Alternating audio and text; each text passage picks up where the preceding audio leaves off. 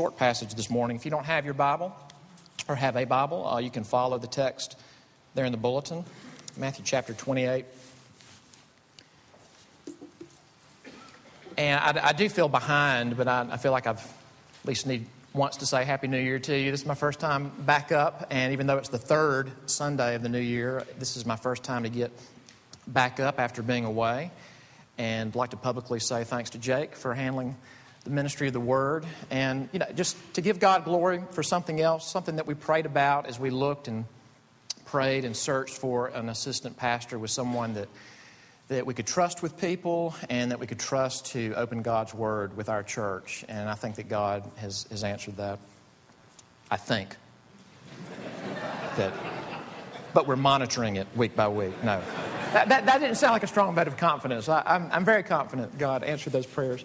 But um, no, thank you. And thank you for your treatment of that parable. What I like to do the first Sunday that I get back in a new year is to, to take us to some sort of a back to square one passage. Whether it's a, a back to square one, what does it mean to know God? Or back to square one, what does it mean to, to follow Him and believe Him? Or back to square one, what does it mean for our church to be about what it's supposed to be about? And so, with, with, with that agenda, what I want to look at this morning is the passage that has been dubbed, it's not called this in, in the Bible, but it's been dubbed the Great Commission. and that's not so much the Great Commission to individuals, it is the Great Commission of the church to the church collectively. Now, let me say this before I read the passage. Each of the four Gospels Matthew, Mark, Luke, John tremendous amounts of overlap, obviously, but they have nuances.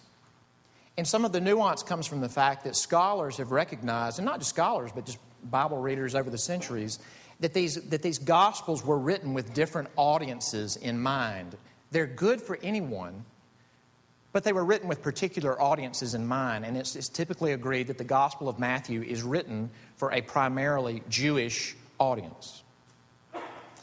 Now, again, we're not looking at the whole book. We're coming to the very end of it, just a, a handful of verses.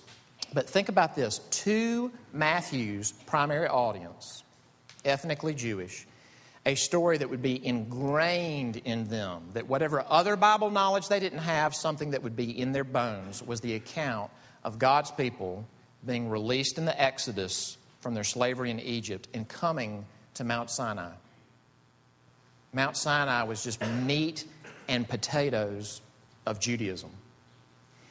And what you get at Mount Sinai, the people could not come up on the mountain, but they come to the base of the mountain. Moses really goes up and represents them to God and brings his message back to them. But out, at Mount Sinai, what you first have is God saying who he is from the mountain. Then what he wants them to do. And that order is really important for understanding the rest of the Bible. He doesn't come and say, now, if you keep these commands, if you do everything I'm listing, then I'll be your God, and then I'll let you out of Egypt. First, he says, I am, present tense, the Lord your God, who brought you out of Egypt, out of the house of slavery. Therefore, have no other gods before me. And there comes the law. To this Jewish audience, this gospel ends with one who is fully man, but fully God fully God, just as much God as God manifesting himself at Mount Sinai, calling his people to a mountain. And on this mountain, he first says, Here's who I am. And then he says, Here's what I want you to do. Matthew chapter 28, beginning in verse 16.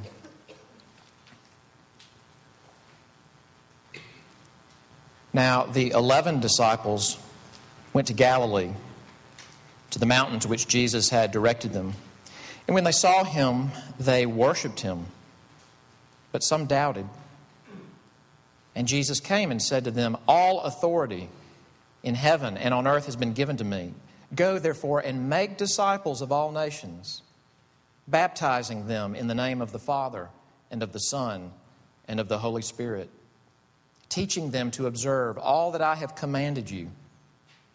And behold, I am with you always, to the end of the age. Amen. Let's pray together.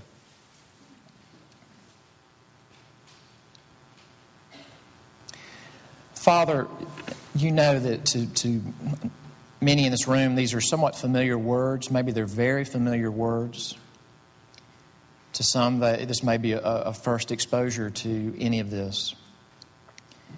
And Father, what we want is that whether we come and, and, our problem is just lack of familiarity with, with the Bible or what you are like or what it means to believe in you and follow you, or whether the problem is that we have received so much teaching that we're not teachable and that we believe that our cups are full. We pray that in, in whatever predicament we come, that you would give us ears to hear and feed us from your own hand as a shepherd feeding sheep. And we ask for you to do this right now. And we ask it in Jesus' name. Amen. Well, as I said, this is, this is a passage that's called the Great Commission. It really is the marching orders to the church from, uh, from the resurrected Christ. And, you know, the, the temptation for a preacher at this point is just to rush headlong into saying, okay, so what is the, what is the mission? What is the obligation? And to unpack it and say, so that's what we're supposed to do. Let's go do it and to bypass that the way this comes to us is in the context of the end of this gospel with real people, real imperfect people being given the commission. And so I don't want to bypass that. And I, feel pressed for time to get all this in. But I've prayed that what we need to hear, God's going to let us hear. So here, here's what I want to look at. First, the commissioned, then the commissioner, then the commission the commissioned, the people receiving it, the commissioner, and then the commission itself. Now, first, the commissioned. Look in verse 16. let me just read the verse. Now, the 11 disciples went to Galilee to the mountain to which Jesus had directed them. Now, again, this is the end of the Gospel of Matthew. Jesus has been crucified and he has risen from the dead. This comes after those events. But really, you need to have read the whole book to feel how, how poignant verse 16 is. Because this is the, the first and the only time in the whole book of Matthew that you have the expression, the 11 disciples.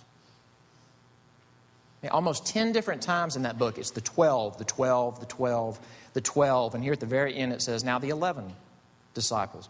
How did that happen? And a lot of you know the story, that one of the apostles, when it says the disciples, it means the apostles, Judas Iscariot, fulfilling Jesus' predictions, even fulfilling Old Testament prophecy, he betrayed Jesus Christ. And after he did it, he was overcome with a sense of grief and sorrow.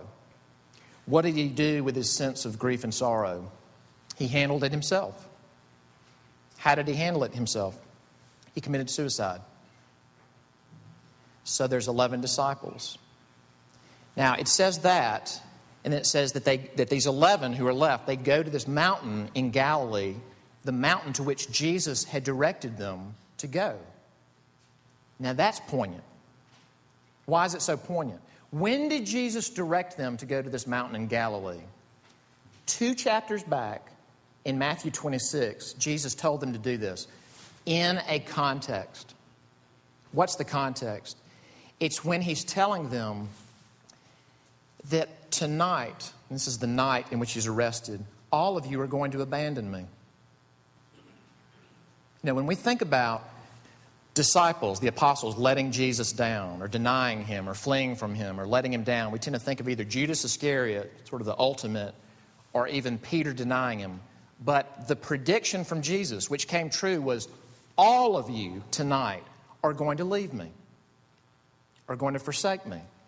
But after I die, and after I rise again, and even up to that point, they did not understand what that meant, and we would not have either.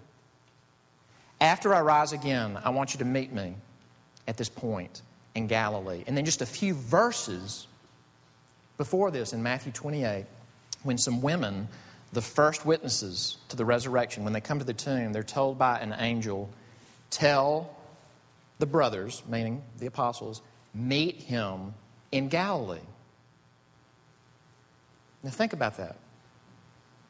Peter gave just about as robust a betrayal of Jesus as Judas Iscariot himself. He is being told, Go meet Jesus. Why? It is the mercy of God. It's not because he is a better man, it is the mercy of God. And the answer to his denial and his grief and his sorrow is go to Jesus where he told you to meet him. All right, so they go to the mountain, and you would think, all right, so even after all the things they said wrong, did wrong, handled wrongly, Jesus has died like he said he would. Jesus has risen from the dead. We are used to that. They are not.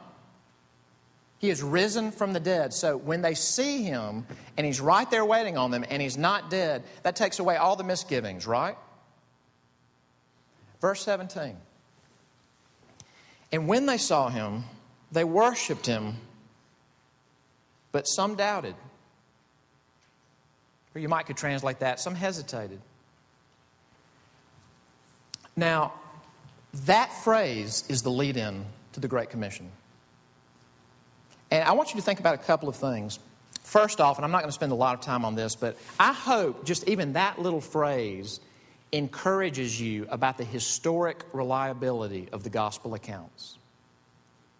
That these accounts are historically trustworthy because if these were man made documents written by early leaders of the church, you know, to grab power, and they've got an agenda to get you to believe in Jesus, and that you can only get to God through Jesus, and you got to do that through the church, and so it's a power grab. If that was the, if that was the case, if these were man-made documents, would you ever write that? That after proof after proof after proof after proof, that knuckleheadedness is still present, that buffoonery is still present. But Matthew, who by the way is one of them, he writes it because it's true. Because he's being honest about what happened. Now, that's one thing. But the second thing is this, and I said this before we started worship. We could say this about the Holy Catholic Church around the world. But I want to even say it specifically about our congregation, Downtown Presbyterian Church. When we come together in this assembly, and we're the church all through the week, but this is the, the ecclesia, the assembly. This is our one time large group event of the week. When we come together, we are a group of people who worship Jesus. We've already been doing that this morning. And who are hesitant. And who doubt. Those go on at the same time. We come together and we say, Jesus, I believe that you are the Son of God. I believe that the gospel is true. I believe that He can wash all your sins away. I really do believe He is fully man and fully God at the same time. And if we were honest, we would say, I wonder if He cares about my work situation. I wonder if He really cares about my singleness. And those are so clashing. He is God. He can do anything. The paragon of love. He gave His own life for people who didn't deserve it. And I believe that's true. I celebrate it. I sing it. I wonder if He cares. I wonder if I can trust Him. Now, on the one hand, that is not good. It's not good that we do that. But I hope in some ways this makes you feel like maybe I'm not alone. Maybe this has been what God's people have been like all through history. Is it good? No. Is it healthy? No. Is it normal? It actually is. To be this mixed bag. But those are the commissioned. So, how does a group like that take the gospel around the world? And they took the gospel around the world. By the end of the book of Acts, the gospel is spreading like wildfire through the known world. It's because of the commissioner. The commissioner, obviously, is Jesus himself. think about this something that we talk about in here a lot is that God, and I say this in sermons, in Bible studies, and I say it with you one on one, God is a both and God. And, and two big words that we, that we use to talk about that, in fact, I'll, I'll talk about this in the foundations class this weekend, is that God is transcendent and God is immanent. Now, those words are not in the Bible, sort of like the Trinity, but like the word Trinity, it helps us get at things in the Bible. Transcendent. God is the king over all. He's infinite, eternal, and unchangeable in his being, wisdom, power, holiness, justice, goodness, and truth. And he's relational. Because he doesn't need us. But he comes to us and he pursues us, just as Jake was saying. A beautiful example of this in the Bible is Psalm 113. It's a short little psalm. Maybe you should read it after lunch today. Or dare we say before lunch? Psalm 113, you can read it in a few seconds. But it starts off saying God is big. He's up over the heavens. The heavens can't contain him. He's massive. There's no one like him. He's not created. And then it ends with him in the dust with a poor man coming alongside him. And coming alongside a woman struggling with infertility big, transcendent, close, immanent. Both of those are in this short passage. Verse 16, what's the, fir- what, what's the indicative before the imperative? What's the, here's who I am before I tell you what to do? Verse 16. All authority in heaven and on earth has been given to me. All authority in heaven and on earth has been given to me. Jesus is not saying, I just became God. He'd always been God, but he's saying it is now public, it is now recognized in heaven and on earth that I'm preeminent. Here's what he's saying I will be sitting at the Father's right hand and in the attention of the departed believers and the angels and the living creatures, whatever those are. Won't just be on God in general, but very specifically, the attention and the praise will be on me. And when you read the book of Revelation, that is precisely what you find. And on earth, we could say in the 21st century, everything that's happening with the transition of power in North Korea is by Jesus' rule, however it transpires. Everything that will happen with the euro in the next month or two, known or unknown, is by his rule.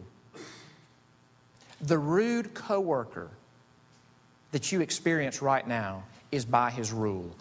Transcendence and immanence. Because what does He say after the commission?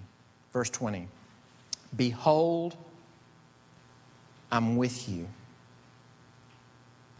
And I'd never noticed this until getting ready for this sermon that that is like a bookend at the end of the Gospel of Matthew to round out the other bookend. What's the other bookend? It's when the angel comes to announce to Joseph the birth of Jesus. And what does he say? Behold, your wife's going to have a son. She's a virgin, but Mary's going to have a son, and his name is going to be Emmanuel God with us. And you get to the end of this gospel, and it's not an angel saying it, but it's the God man himself saying, Behold, I am with you. And he says, always. This, this gets me. He doesn't use the, Greek, the typical Greek word for always. He uses more like a Hebrew construction I'm with you all the days. One Greek scholar translates it I am with you the whole of every day. I am with you. I'm right there with you when your heart breaks about people who don't know me and love me. And I'm with you when you don't care. I'm with you when you are so consumed with your to do list that you have no thought for me or for the lost. I am right there with you. Always. Transcendence in immanence. So, with that in mind, that's a lot of power and that's a lot of nearness. So, what's the commission? Because we've got the resources now if he's who he says he is. The commission is what? Let, let me say first what it's not. It's not merely go win converts. Very important. It doesn't just say go get decisions for Jesus. The mandate to the leaders of the church is go make disciples. What is a disciple? And that's something of a technical term in Judea. A disciple is someone who sits at the feet of a rabbi. And it's not just that, yeah, this is my, it's kind of like this is my tutor. I've hired him. They're kind of on a you know, test basis. We'll see how it goes. No, to be a disciple means you sit at the feet of a rabbi and you live on his teaching. And it's not so much that, yeah, I think he's got some good things to say. His take on life becomes your worldview. His take on life equals your worldview. Jesus is not just saying, go get people in other countries to pray the sinner's prayer. Jesus, I need eternal life. I believe in you now. Amen. He's saying, I want, now that you have sat at my feet and my take on life has become your worldview, but I want um, Athenian disciples. I want Roman disciples. I want Corinthian disciples. Down the road, Japanese and Haitian, and everything. And lest this go unsaid, and I want women. Rabbis did not have women disciples. I want men and women disciples. All the nations around the earth. So, all right, tall order. What characterizes that endeavor? Three things. First off, you go. You go. You're proactive. You do not wait for the nations to come to you, although, ironically, they now are. That's another discussion. But you go to them. Some people have pointed out correctly the Greek, New Testament's written in Greek, the Greek in this mandate could be translated as you are going, make disciples. That's true, but let's not give ourselves a pass. None of these 11 men, given their normal schedule, were just going to like end up in India. And I think I've shared with some of you that when I was in seminary, I had a friend from, uh, from India named Yanadas. And one day we were running errands together and we were driving in the car, and I, and, you know, kind of like wet behind the ears, a little seminary, and I said, yeah, isn't it a tradition that Thomas took the gospel to India? This is like the most cheerful human ever, godly man. He turned to me very seriously and said, Thomas did take the gospel to India. Okay. Note to self never speak flippantly about Thomas to Indian Christians. Okay. Now, I, whether that's true or not, I don't know. But I mean, he had a strongly held, felt belief that, yeah, Thomas went all the way to India and told us about Jesus. you go outside of where you normally go. And certainly, we're looking around, you know, as I'm going about the life that God has given me, is there a sense that the people here know Jesus or don't know Jesus? Not to sit in judgment, to, but to make an honest assessment, but to go places I would never go. To say no to things that I love about my life. To uproot roots that are very important to me maybe to cut against the very grain of my sense of place, which is very important to me, to make disciples. Going. Baptizing. Now, we just saw baptisms.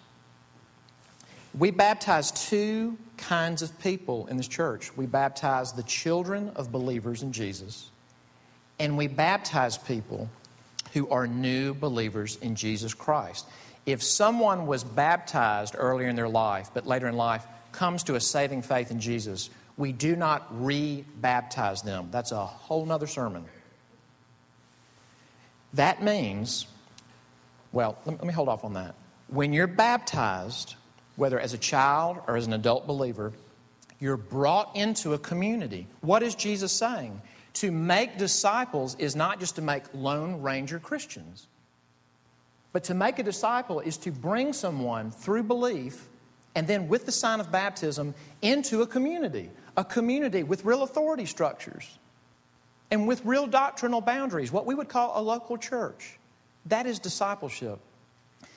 Um, again, I, have told this story before, but I, it, it's so illustrative of how important this is. In the early 90s, and this is right when I was starting seminary, so I, it, it, it made a real impression on me When the Iron Curtain had just come down, and in the former Soviet Union, there was this unprecedented openness to gospel ministry. Um, and there was a felt sense that that window has flung open and it's not going to stay open forever. In the early 90s, churches in the United States sent people and money and Bibles and books and resources to Russia and Eastern Europe like had never happened before. It was unbelievable. And the stories that came back were phenomenal. The conversations, street evangelism, one on one evangelism encounters, preaching services, the whole nine yards. And it was a beautiful thing to watch. Long story short, bottom line 20 years out, for the most part, it's conceded that most of that was for naught.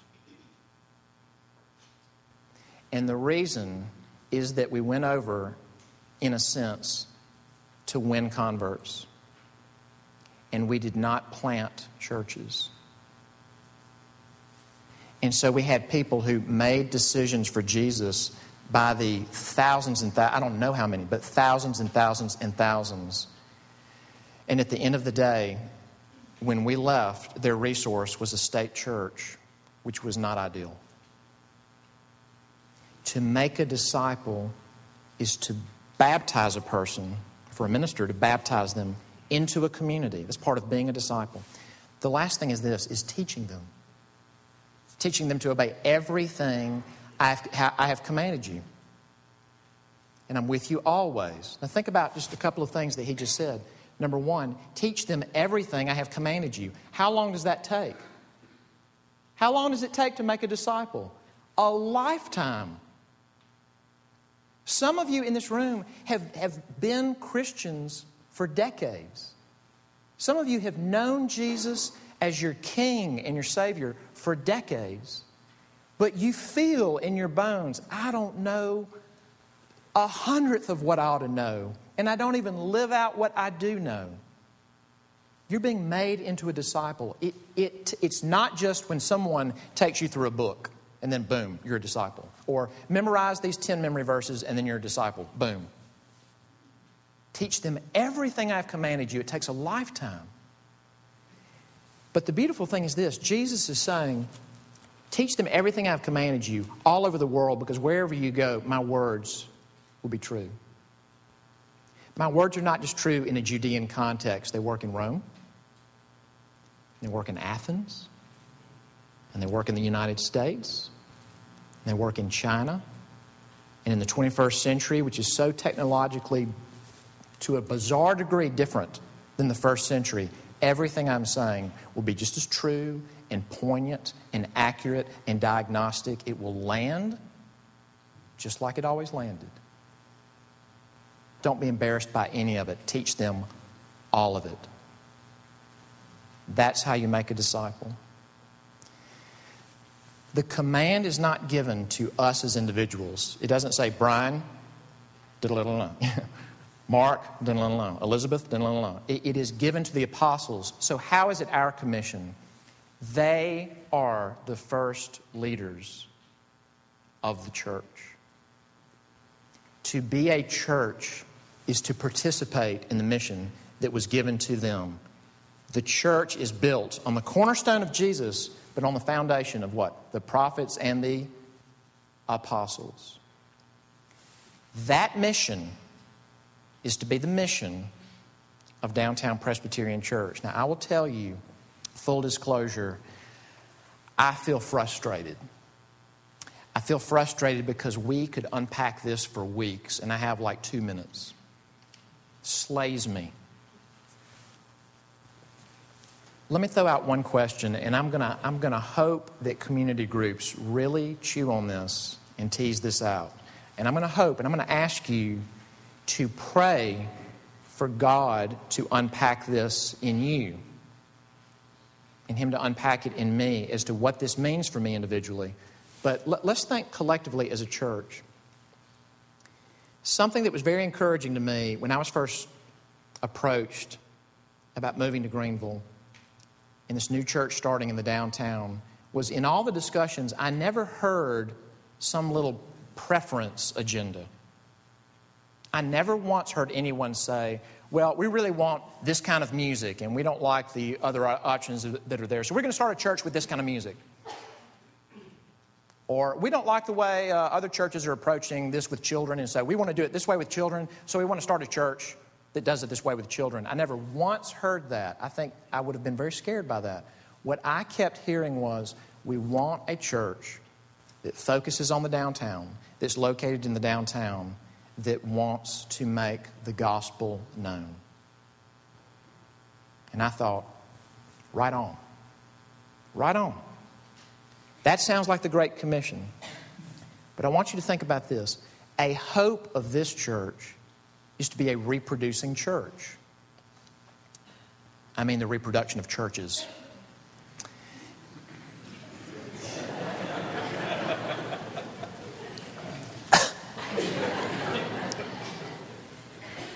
to be a planting church.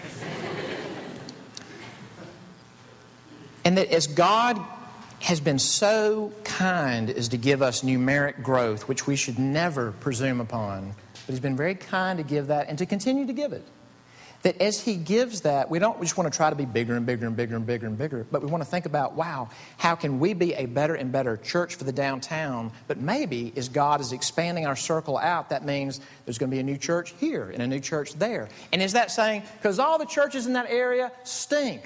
No. It's because if you care about the gospel, if you want the Great Commission to take place, you want new churches to begin. It is the most effective way to make disciples. Slam dunk. But then that raises a question, and it's this all right, what if I'm a member here and I've enjoyed being here and I've flourished being here, but I live further out, and if a new church was planted, that would mean that I'm not here. I'm there. It means that we are up against what drives Sundays for me. Is my Sunday driven by preference and felt comforts? Or is what drives me that I, as a disciple, am being nurtured and fed and equipped? I'm continuing to be made into a disciple but I want to be used as a participant in this grand mission of the church making new disciples all around the world. Our primary execution of the Great Commission is not going to be in Tibet or China. If God lets us have opportunity, great. Our primary execution of the Great Commission will be in the upstate. But that will mean that sometimes some of us have to cut against the grain of what is easier, of felt preferences, of what is more convenient, to start new things. That might be a new community group or it might be a new church. Are we willing to get on our knees and say, Lord, everything in my comfort level doesn't want to do that, but what will you have me do? Could we get on our knees and say, like Isaiah, once we've seen who God is and how it's worth it, to say, Here I am, send me? I want to ask two other questions and then we're done. Have you ever invited someone that, to the best of your knowledge, is not a disciple to worship? I, I keep no records I have no clipboard up here going, okay, 11th week, no, okay, got it. I, I wouldn't know how to monitor that. But now that the room is filled up quite a bit, we have, kind of have a life of our own. We have a space. We have a little bit more staff. We're thinking about what we're going to do in the future. Are we now sitting back saying, now it feels good? Or are we continuing to think, wow, we must make disciples? Maybe this assembly where the gospel is preached is not something to protect a non Christian from, but to expose him or her to. And we will try to communicate to that person respectfully and not embarrass you, not burn them or burn you. But is the church something we should do an end run around, or is it something that we bring the believer or the skeptic to? if you it's a judgment call, guys. It may be that with your relationship with that person, you go, it's not the time. But it may be that you're thinking, it is the time, but it just gives me a knot in my stomach. He has all authority in heaven and on earth. If that person's meant to come, he will incline his or her heart. And they will come. And then it's up to him. Lastly, something that I want to ask you to pray about. Is it a foregone conclusion in our hearts that the people who move, who move to another city, who move to another country to make disciples there, is it a foregone conclusion in our minds and hearts that that's always someone else? I think the critical mass of people in this room, your execution of the Great Commission, it will be here, it will be the upstate, it will be downtown. But must it be everybody? Is that all our call? Are we willing to get on our knees and say, just as frail and just as mixed a bag as those disciples, and say, Am I the one that you want to go and to make disciples in a place that is unfamiliar to me and is different to me, could even be dangerous to me? Because the good news is that good. Because the good news is that good. I'm sending you home with a lot to pray about. Will you pray about it?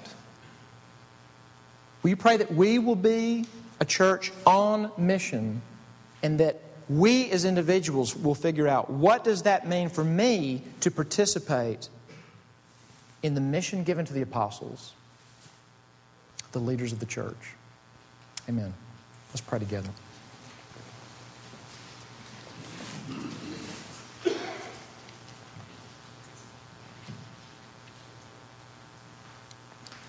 Father, we want to say, as we're gathered together, that we worship you. We worship King Jesus. We do celebrate that He is the center of the praise and attention and honor and glory and blessing in heaven right now. We pray that what we've been doing participates and is connected to that. And we're hesitant. And we doubt.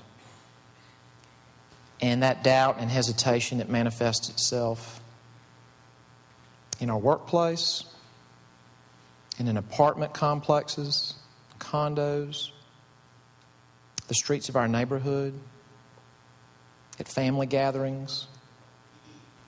Have mercy on us. Would you, ena- would you enable us to see how our gifts and the power of the Holy Spirit, the preeminence of Jesus, the goodness of the good news, has given us all the resources that we need to go where you would have us go. We say together, Here we are. Send us.